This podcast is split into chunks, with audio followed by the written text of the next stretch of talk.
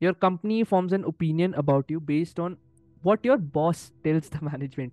You might have seen that these so-called companies have always a way to let their most valuable assets know that they are safe even in the midst of let's say financial trouble uh, recessions or like any sorts of problem but for a person to survive this kind of thing the ideal way is to just like put down your papers. Like it's not even worth the effort to try because they've already made up their minds. Better option would be that you try finding a job. So like to understand it from a psychological viewpoint companies tend to be more interested in employees that other companies also want. So if you're out there without a job searching for one Yo guys, namaskaram. So today I wanted to talk about corporate career in a more practical way. Uh, so I think in the last video I had talked about work specifically and generally speaking how we should approach our work.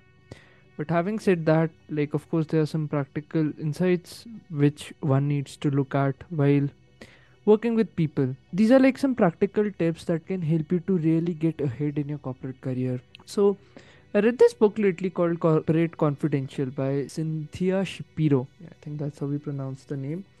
So, like, I would try to document my learnings through this video series. Uh, so, just to kick things off, please understand that, like, if you are working in a company, what really matters, like, are not your individual rights, but what value and contribution can you provide the company with.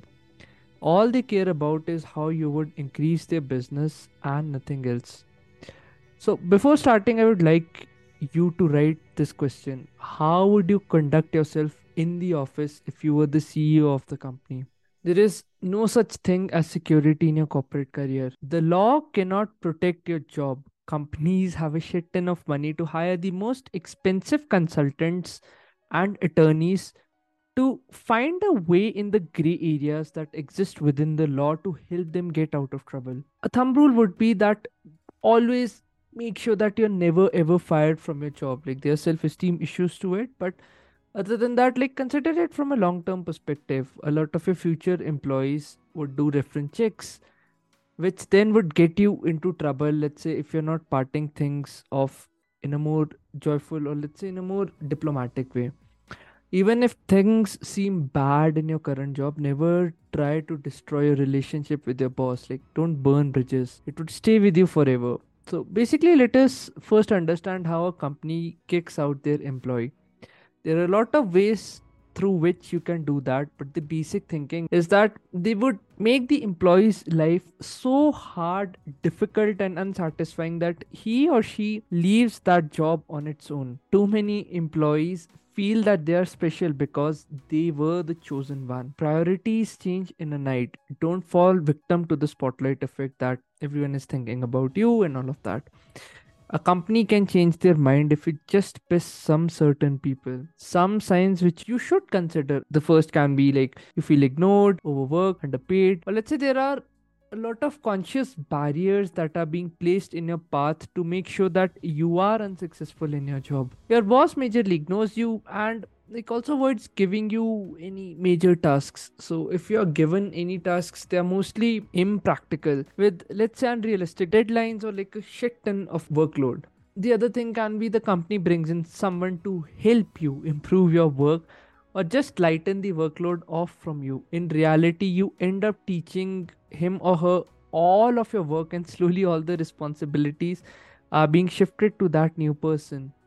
Let's make it a primal point in our corporate lives that the cold or even the harsher truth is that many companies would incur bad feelings that one person may have towards them rather than like you know facing a lawsuit because let's say keeping an employee who might become a liability in the future or just someone going out there in the public to defame them would not be a very good thing. So that's why i think these below the belt maneuvers are used by these companies. One other trick is that a lot of companies can make illegal firing totally illegal through some simple methods. So the most famous one is a PIP what this basically means that it stands for a performance improvement plan. The main reason that an employee is put into that is not to improve his or her performance as the name suggests but like there's a certain problem with a certain behavior of that employee and people don't like that or let's say the management. So it's quite rare for a person to survive this kind of thing. The ideal way is to just like put down your papers. Like it's not even worth the effort to try because they've already made up their minds. Better option would be that you try finding a job. So like to understand it from a psychological viewpoint. Companies tend to be more interested in employees that other companies also want. So if you're out there without a job searching for one it might be a bit hard for you but like it's not impossible. It would like require some more effort from your end. Also please understand that every company has a layoff list in their repertoire. You get into that list when the company gets the idea that you're not worth investing anymore into. Your company forms an opinion about you based on what your boss tells the management. You might have seen that these so-called companies have always a way to let their most valuable assets know that they are safe even in the midst of let's say financial trouble uh, recessions or like any sorts of problem. But that feeling is generally conveyed that okay no matter what happens they are safe. The most important thing that you need to ask is like on what metric the livelihood of that company depends upon. And like one of the most critical skills that you can develop is to see things through your employer's eyes so that you can figure out what the true agendas are instead of believing the public facade which they put up. To help you with a generic list like which is true for roughly 90% of the companies like here are like five most common motivations from the lens of a company which shapiro points out so she says that the first is protection. So a company can only do business in the market if it feels like a certain sense of protection. Already businesses face a lot of fierce competition from the external world. If they also feel that the person whom they have hired to get the job done is not working for their needs but for let's say furthering their own agenda, then you know that what you would be heading for if you can make the company feel protected through your presence then you're always safe. The second is money. Like a company can only run to the extent of resources that they can accumulate through their money. There is a very popular saying in the startup world that focus on increasing the size of the pie, not your individual share. If the company feels that you value your money more than theirs, you will be gone. The best thing to do is to always treat your company's money as if it were your own. Third thing is like open support. So, what this basically means that how much of a support are you willing to display out in the open for the company? If you're able to generate, let's say, that sense of trust that you support their policies, positions a sense of direction as to where they're heading and a lot of other things you will be safe. Like let's say not face a lot of troubles. So i'm not telling you to be like open in on your socials and those kinds of things but just be open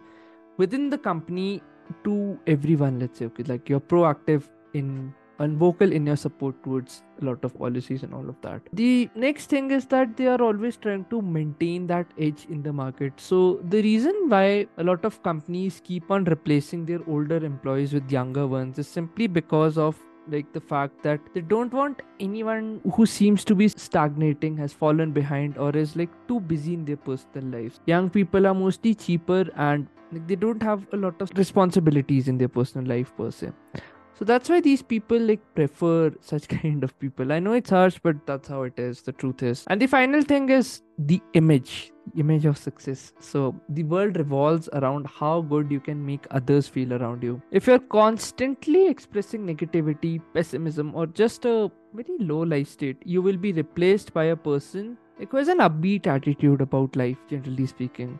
The reason is simple like understand it from the point of view of the so-called management that these people are working day in and day out to build something. And why would they want someone like who is just negative and pessimistic towards the thing that they cherish? So they are investing their lives into building that environment of success. Why would they encourage behavior which just shuts on their hard work?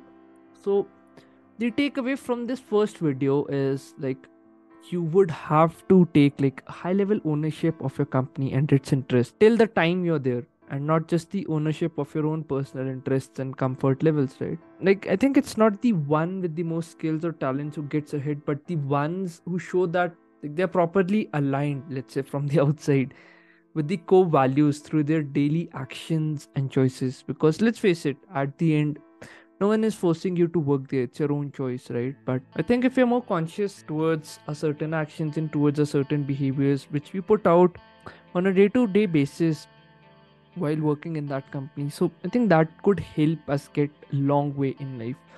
So let me know what you feel about this. I really like this book and i would encourage every one of you to read it but still i'll make i think five or six videos around this because this is such an important topic.